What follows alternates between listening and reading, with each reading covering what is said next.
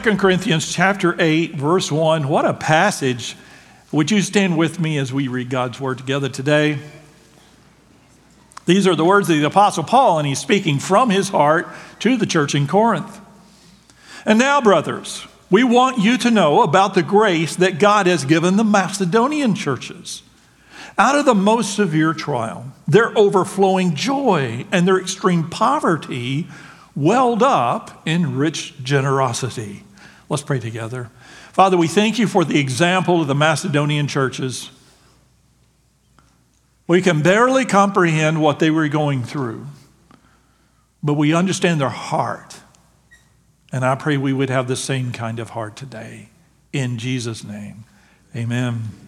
You can be seated. This message is entitled The Joy of Giving. The Joy Giving. I know you're, you're thinking, uh oh. there was a comedian many years ago named Flip Wilson. How many of you remember Flip Wilson? You know, that's back when comedians were clean and, and funny and not political. Amen. Uh, amen? he once told a story about a preacher and his church. A preacher was trying to get the people, this was, uh, of course, Flip Wilson was black, and it was an all black church. And so I'm not going to try to sound like an all black preacher or a black preacher this morning, but uh, he was trying to get his church uh, to give more. And he said in his sermon, if this church is going to get anywhere, it's going to have to crawl. Flip Wilson said, the people said, Let it crawl, Reverend, let it crawl. And after it learns to crawl, the pastor said, it has to learn to walk. And the people all shouted back, Let it walk, preacher, let it walk. He got all excited when he heard that. The people were, were into it. And so he said, Well, after it walks, it needs to learn to run. And the people all shouted, Let it run, Reverend, let it run. And the pastor said, Well, if it's going to run, the church needs more money. And they all shouted back, Let it crawl, Pastor, let it crawl. As I cross reference our main passage for this morning in 2 Corinthians 8, I was not able to see a single time I've preached from this passage in the last 15 years or 20 years. It's been a very long time. And as you know, I'm not real big on preaching on tithing all the time. And there are two reasons for that. One, because of certain TV preachers that never talk about anything else. It has become a sticky subject. Nobody wants to hear about it because of those online and on TV that are manipulating people, and there are people that are doing that. If you don't know that, I'll forewarn you. There are slippery, slippery politician sounding preachers out there that they will milk you dry for every penny that you have so they can buy more jets. Just a word of caution about that. I don't want to sound judgy, but after the first 50, 60, or 70 million in their bank account, which is the case, I wonder about their motives. And so I don't want to be in the same camp as them, so I'm tempted just never to mention it. Uh, and also, the second reason I don't preach on tithing much is because so many of you are wonderful givers. This year, we finished, or this last year, we finished above our budget needs, our budget requirements. And so I don't feel a need to just let you have it all the time about tithing.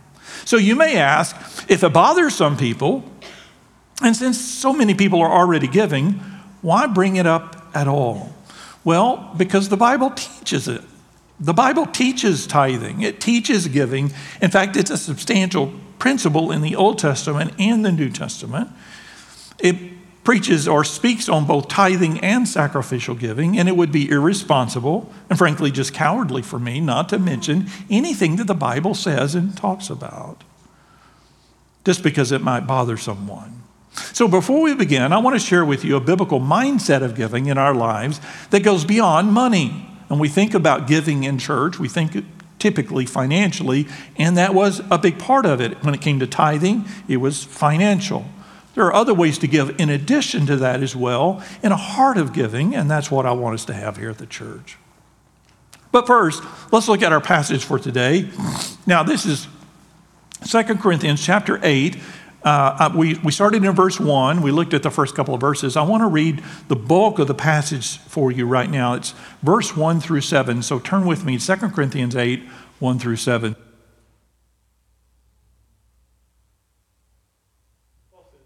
Paul says this. And now, brothers, we want you to know about the grace that God has given the Macedonian churches. Out of the most severe trial, their overflowing joy and their extreme poverty welled up in rich generosity. Now, you, have to notice a couple things in those few verses. He's talking about, as an example to the Corinthian church, he's talking about a group of churches in Macedonia, the Macedonian churches. And he says four things here. He says, first of all, they're in severe trials and they have extreme poverty. Now, when the Apostle Paul, a tent maker, talks about extreme poverty, he knows what extreme poverty is. In danger of dying because you have no food to eat, you have nowhere to stay. When he says extreme poverty, he means extreme poverty. So he says that there have two great challenges they have severe trials and extreme poverty. And in the midst of that, he talks he says this they have overflowing joy and they have rich generosity. He uses actually the word rich in referring to them. Now, the Macedonian churches probably don't hear that word a lot in reference to them, but they were rich in their generosity. So, two difficult things and two great descriptions of this wonderful, powerful church or group of churches. Look in verse 3. For I testified that they gave us as much as they were able, and even beyond their ability, entirely on their own. They urgently pleaded with us for the privilege of sharing in this service to the saints. And they did not do as we expected, but they gave themselves first to the Lord and then to us in keeping with God's will.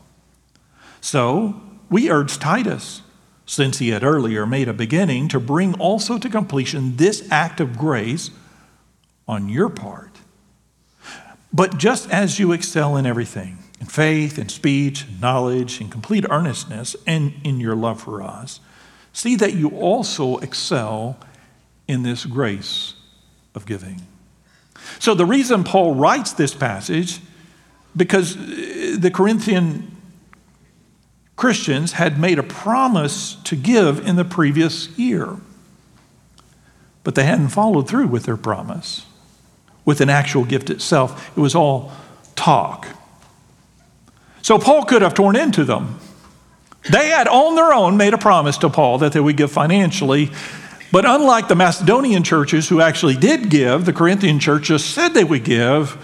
And when it came time to do it, they didn't do it. Do you know anybody? Don't raise your hand. Do you know anybody like that? When they say, oh, yeah, I'm going to do that. And you think, no, they're not. you know, the last 30 times you told me you were going to do it, you didn't do it. And so I don't, I don't think you're going to do it this time, even though they look you in the eyes. I'm, I'm going to do that. That's why the Bible would say, or Jesus said, let your yes be yes and your no be no. You need to do what you say you're going to do. The Macedonian churches did. The Corinthian church was just all talk. So Paul could have torn into them, probably should have, or I would have torn into them, but he chose a more gentle approach. He used another group of churches, the Macedonian churches, very poor congregations, as an example. The churches in Macedonia had very little money, but they eagerly gave beyond their ability. They gave sacrificially. They actually pleaded with Paul for the privilege to give. They, they begged him for the opportunity to give. Is that not extraordinary? It certainly was to Paul. And why? Why were these Christians so eager to give? They didn't have anything. They didn't know where their next meal was coming from. Some of them probably had nowhere to live, nowhere to stay, and yet they wanted to give? Well, Paul tells us in verse 7 uh, first, and there's only two things, it's only two points this morning. It's a very simple passage. Paul says uh, uh, they gave out of the grace of giving. He, he literally calls it the grace of giving in verse 7. What is the grace of giving? Did you catch that? If you go back to verse 7, but just as you excel in everything, in faith and speech, knowledge, and complete earnestness in your love for us, see to it that you also excel in this grace of giving. It's a great term. As you give here at First Baptist Church, I want to remind you and renew our commitment to you that whatever you give, whatever you have given and whatever you continue to give is used wise, wise, wisely and carefully for the kingdom of God. I assure you, the staff is not getting rich, and we aren't using the money for frivolous causes or unfruitful ministries. And of course, every penny we spend is accounted for and available for the congregation to see. And in fact, it's approved by you ahead of time during our December business meetings each year. It's God's money. We are aware that it is God's money and not our money. And as a church and as a staff, we have to give an account to God as to how well we invest in his and use his money for his kingdom.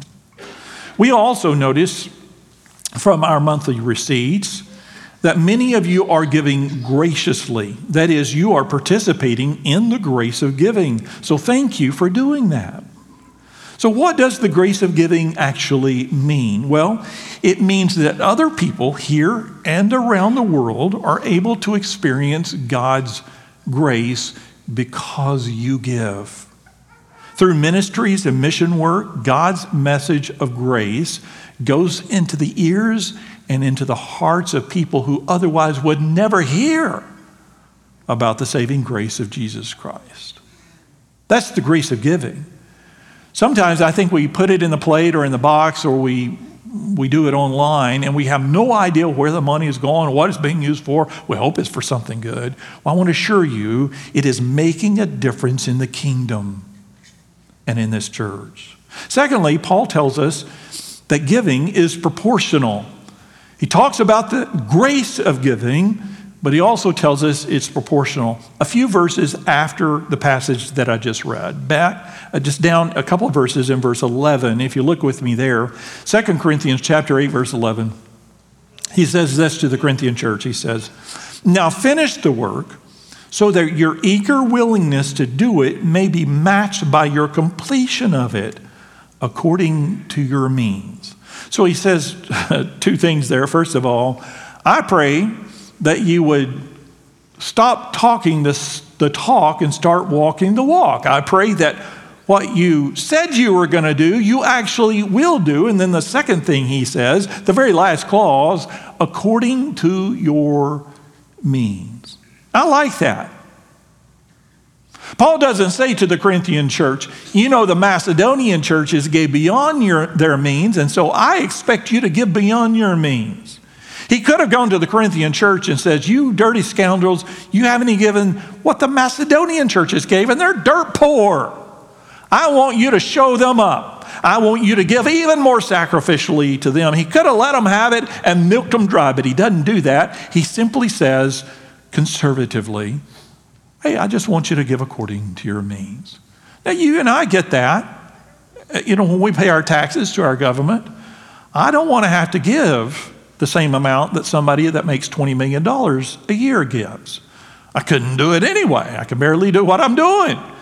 I, I think it is reasonable, though, for our government, without getting into politics, or for any government, to expect everybody to give according to their means. Now, according to our means may mean something different for us than it does to our government, but according to your means. That is, he's saying to those members in Corinth, if some of you have a lot of money, I expect you to give more than those who have very little money, according to your means. So previously, the Corinthian church has started to give or promised to give, but they had not followed through. When the need arose, they said, they said on their own, they said, Count us in. We want to help too. But what they said and what they did were two different things. God wanted them to be gracious with their giving. Instead, they were gracious with their promising. Lots of promises. They simply were not giving proportionally. That is, the church in Corinth was more affluent than the churches in Macedonia. They could have given far more, but in fact were giving far less. We see this principle throughout the Bible, and in Luke chapter 21, Jesus notices something spectacular to him. And when Jesus notices things, notices things that are spectacular to him, they should be spectacular to us as well. People were coming into the temple area and they were giving their money.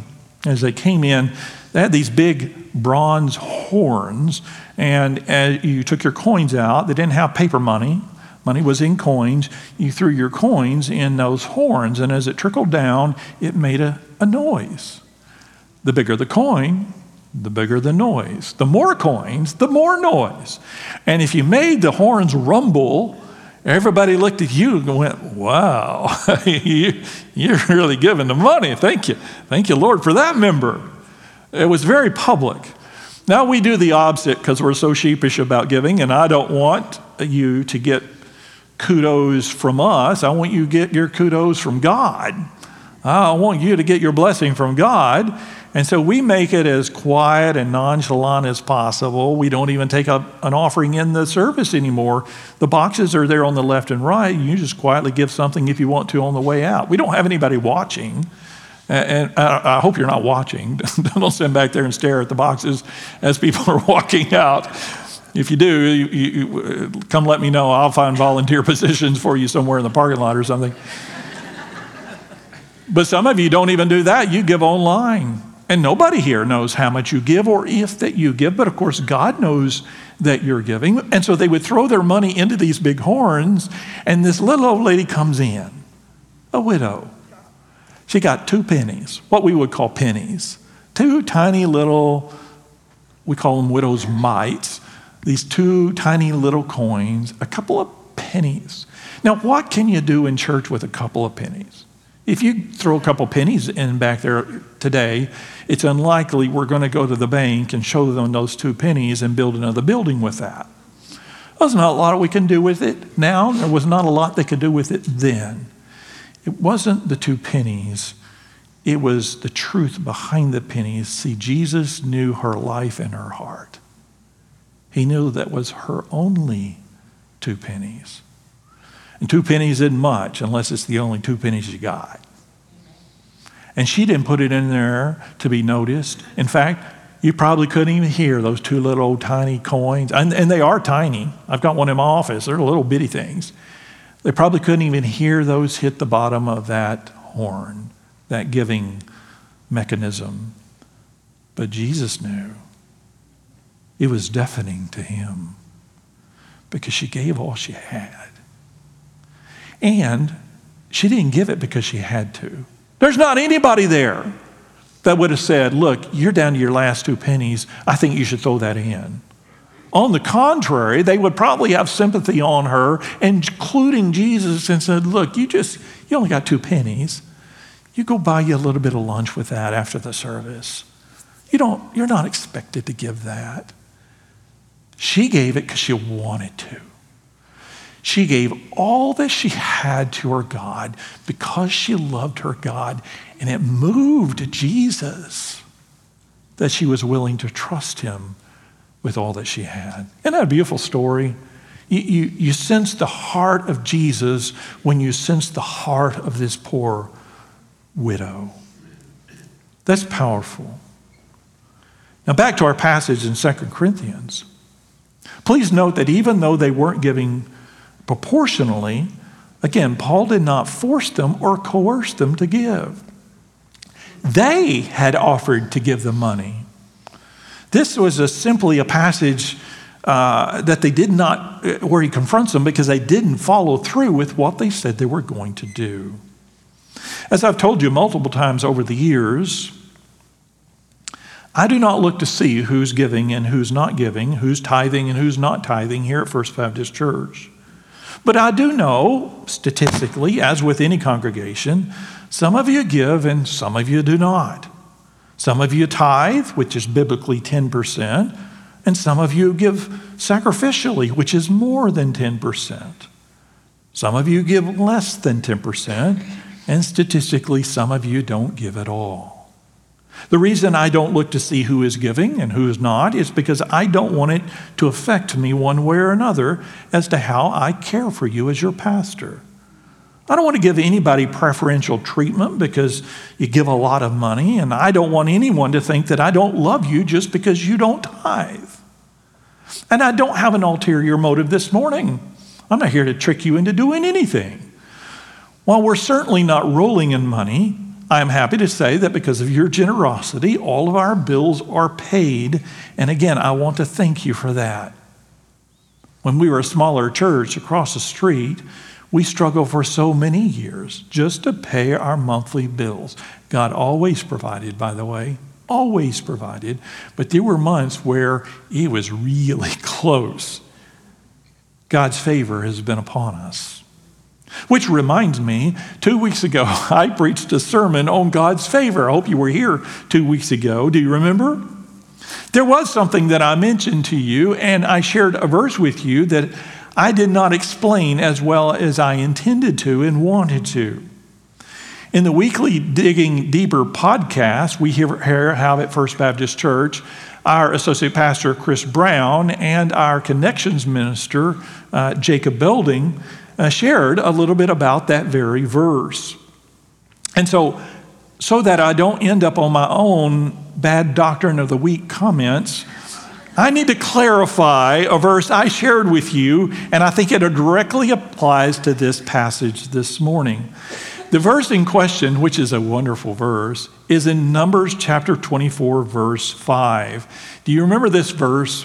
And by the way, uh, a confession, I shared with you two weeks ago that it was Numbers 23 5. It's actually 24 5. Turns out your pastor's human, and I made a typo.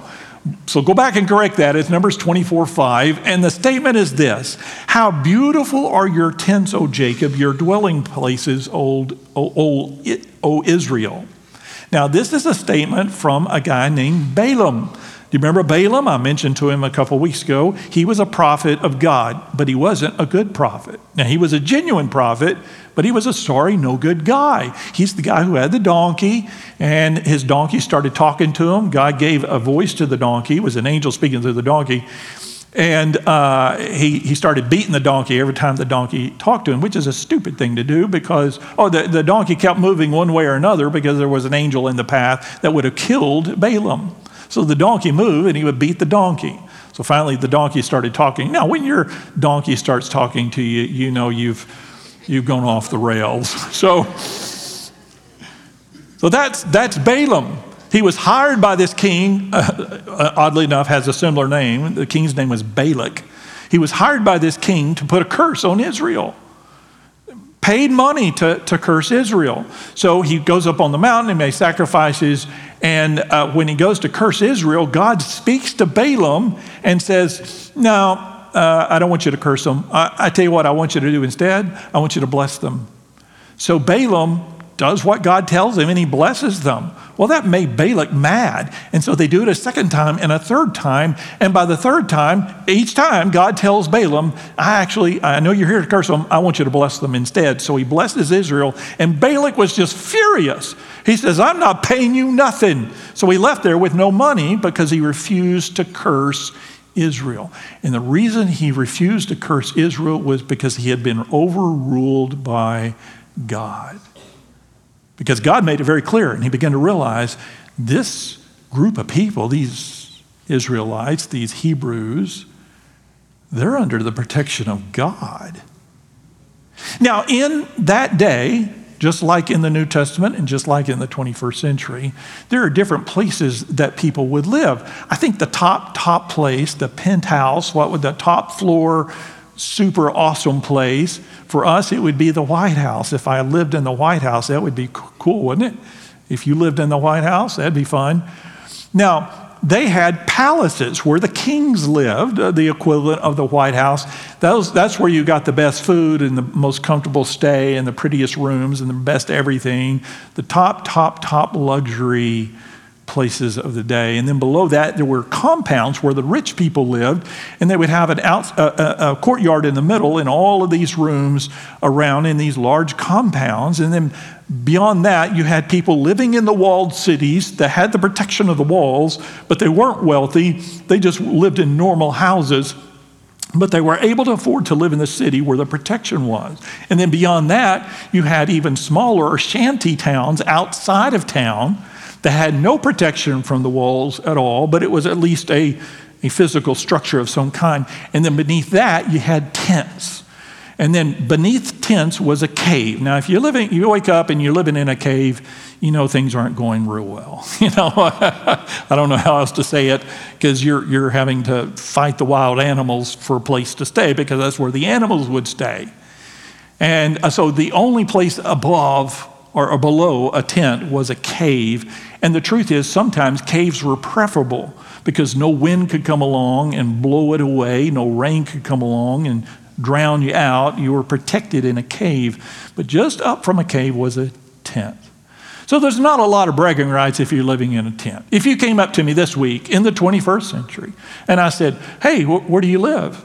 And you say, Well, I live in a tent just up the highway. I would say, Oh, that means you're homeless. That's where homeless people live. They live in tents. Now, I don't know of a lot of, now, I'm not talking about those high dollar Coleman tents you get at the store and you go at the KOA. Do they still have KOAs? You go to a campground, you, you pay money. Just, that's not what I'm talking about. I'm talking about you just don't have anything else. If you tell me that you're living in a tent, it's probably not out of choice. You know, I could live in a tent or in a, a 10,000 square foot house. I think I'll pick the tent. Nobody picks the tent. Uh, that's why you're homeless. That was what means homeless means. You're living in a tent. And so here Balaam is saying to the people, Man, I envy you guys. Look at the verse again. He says this How beautiful are your tents. And that's not because they were really good tent makers and they just had some super awesome tents. he says, But they're beautiful nonetheless. How beautiful are your tents, O Jacob, your dwelling places, O Israel. Here's what Balaam is saying after being scolded by God three times and commanded by God and forced by God basically to bless them. He says, You guys got it going on. I would rather live in one of your tents than in the king's palace. Because something was happening in the tents of Israel that wasn't happening in the king's palace. They had the favor of God.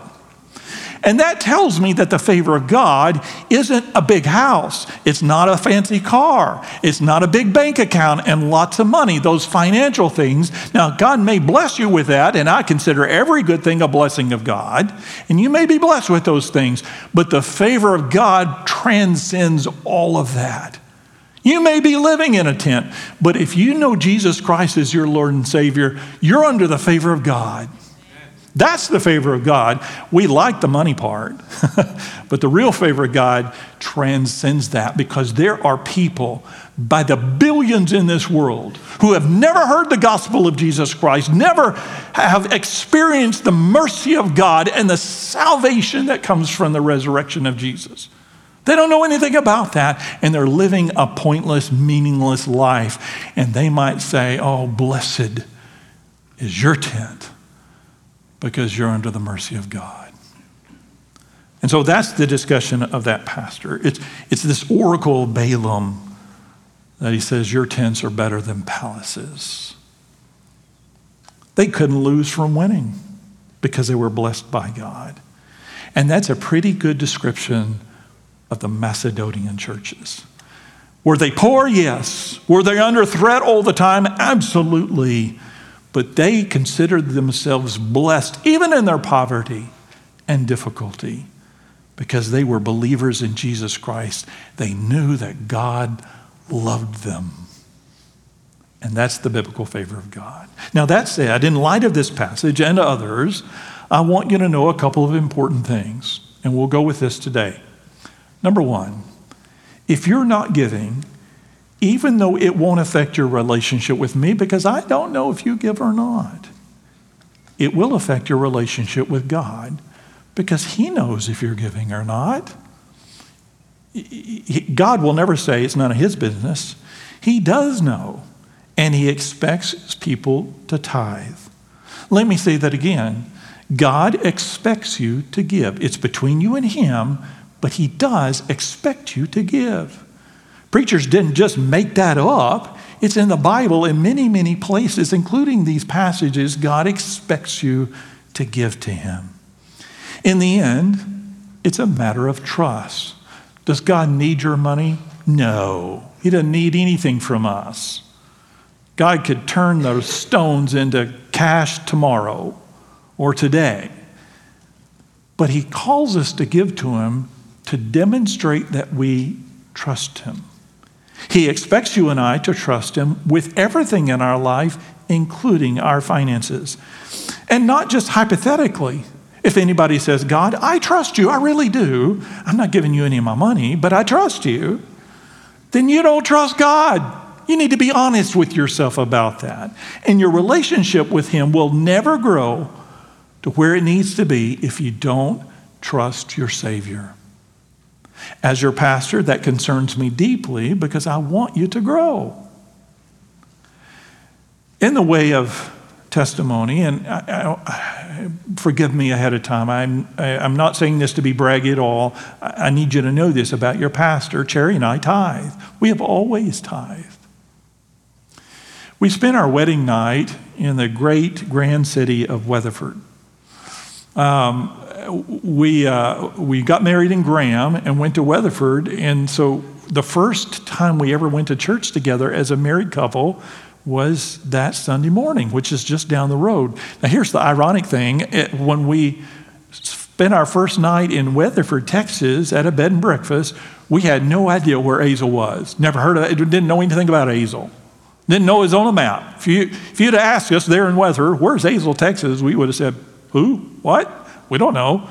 We didn't know that within a week we would be contacted by the pulpit committee here to come in view of a call just a few weeks after that. It's funny how God works, yeah. So I want to say that when we woke up our first morning together that Sunday morning, amazingly, God led us to First Baptist Azle. No, that didn't happen. Sorry, we didn't know where Azle was. We went to First Baptist Church in Weatherford and we tithed on that Sunday, and we have been tithing ever since. Not because we're any great people or good people, no. We tithe simply because that's what God expects his people to do. I was blessed with a mom and a dad, faithful Southern Baptists and godly people, godly Christians. Many of you have met them before they passed away. And they taught us to tithe. They gave us a little allowance every week, and every Sunday morning, they expected when that when that offering plate was passed, they would be watching us because they required us to tithe. It was their money, they gave it to us, and they knew what, what a tithe was, by the way. There was no cheating mom and dad because they're the one that gave us the money. And so they made us tithe every week from our allowance. They taught us that principle of tithing. And by the way, parents, godly parents, you teach that principle to their children. And so we tithe. We've learned to do that. God expects us to do that. Now, I want to say that in that faithfulness, God has blessed us, and He certainly has. But whether He blesses us or not, He still expects us to give. Cherry and I owe Him everything. He's been so wonderful to us, saved us, forgiven us, blessed us, redeemed us, given us three beautiful children uh, who are turning out pretty good, by the way. And uh, we're thankful for all. And He's allowed us to stay here all of these years 25, going on 26 years now. So 10% doesn't sound like that much. So give or don't give. I'll never know, but God will. Second, there is opportunity here. I want you to know that, and not in some just hypothetical general sense. I mean, in a literal sense, there is opportunity here as God continues to bless our church, and He has blessed our church. He's given us opportunity to move forward in ministry, in missions, in salvations, in things that matter to Him, in things that produce real fruit in His kingdom. When I challenged the church previously, more than 20 years ago, to build this building, I tried to help vision cast with them the amazing things that God could do and would do if they would give sacrificially so that we could move over here and build this church. And they gave. And God blessed. And here we are. I dreamed of baptizing more people than we had ever baptized. I, I dreamed of doing mission work on a far greater level and providing family ministry on a scale that we just couldn't do in that building over there. Today, I believe that God is offering you the same challenge. I see a day coming here in this place where God is pouring people into his kingdom where we have multiple mission projects every year and teams going throughout the world to share the gospel. Recently, we have at times exceeded over 100 kids on Wednesday night in our youth room, which doesn't hold 100, by the way. We just pack them in there like sardines. We have at times hit nearly 100 or over 100 in our children's ministry on Sunday morning in a room that is not built for 100 kids. I don't even fathom 100 kids. That's like, you know, 500 adults. I mean, that's, that's a lot of energy in one room. And we don't have room for them. I envision a day, and it won't be even that long, where we have four or five or 600 children on a Sunday morning and five or six or 700 youth on a Wednesday night.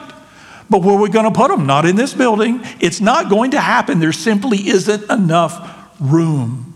We can't even fit that many people in this sanctuary. So, what are we going to do? Well, God is giving us opportunity right now. We need to move forward, and it is time to do that. Next week, in the State of the Church address, I will be sharing with you specifically about that. But we can't rebuild right now. We can't do it. I want to, we need to. But we can't do it because we still owe money on this building. All these years later, we're still slowly paying off the note. We owe about a million dollars. And if we are going to move forward to build another building, we need to retire this debt. And I know it's not fun, it's not exciting, we don't get to see anything come up or anything, but we need to get rid of this bottleneck so that we can move forward as a family. Now, a million dollars sounds like a lot of money, and if, if it all comes from you, it is a lot of money. And by the way, if you want to write a check for a million dollars, thank you so much. I appreciate that. but chances are you don't have that kind of money. Now, collectively, it is entirely possible for us to pay off that debt this year. And I'm asking you and challenging you if you would consider doing that. If you don't, if you're sitting out there thinking, oh, here's the shakedown, no, no, don't you give a penny. I don't want a penny.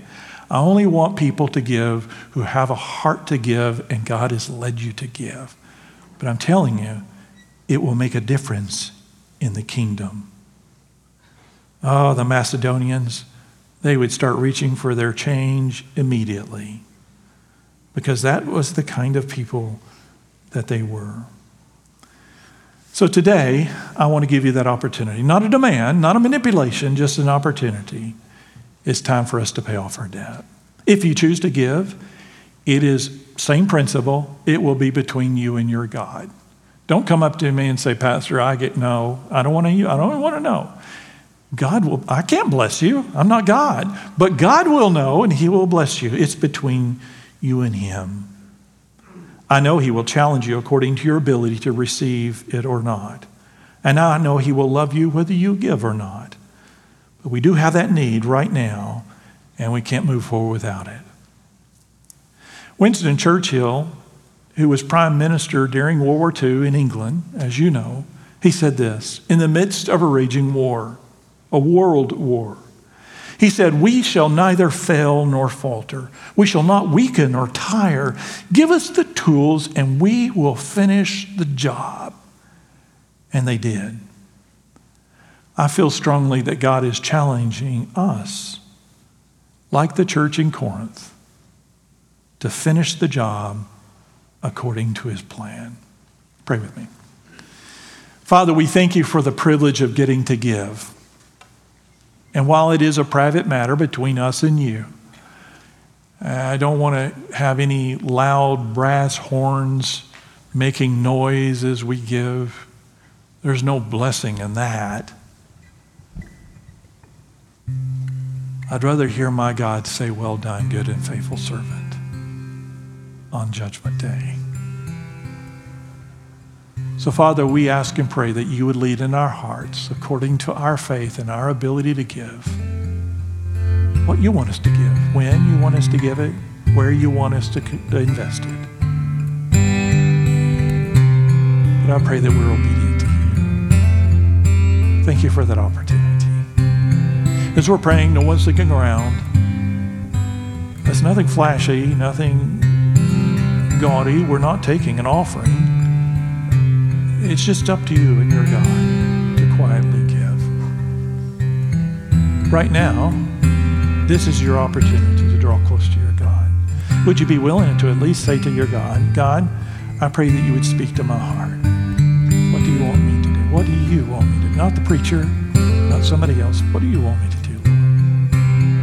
And then honor that. Maybe God is calling you or your family to join with First Baptist Church. And God has been speaking to you. You know, today's the day. Now's the time. Just come down and say, Pastor, we'd like to join. Or maybe you want to surrender your life to the Lordship of Jesus Christ. The best time to do that is right now. Just come down and say, Pastor, I want to give my life to Jesus. And we'll talk and we'll pray. Or you just want to come and kneel and pray. God is providing that opportunity briefly, right now, they're right here. Would you stand? No one's looking around. All heads are bowed, all eyes are closed. And as you pray, and as you stand.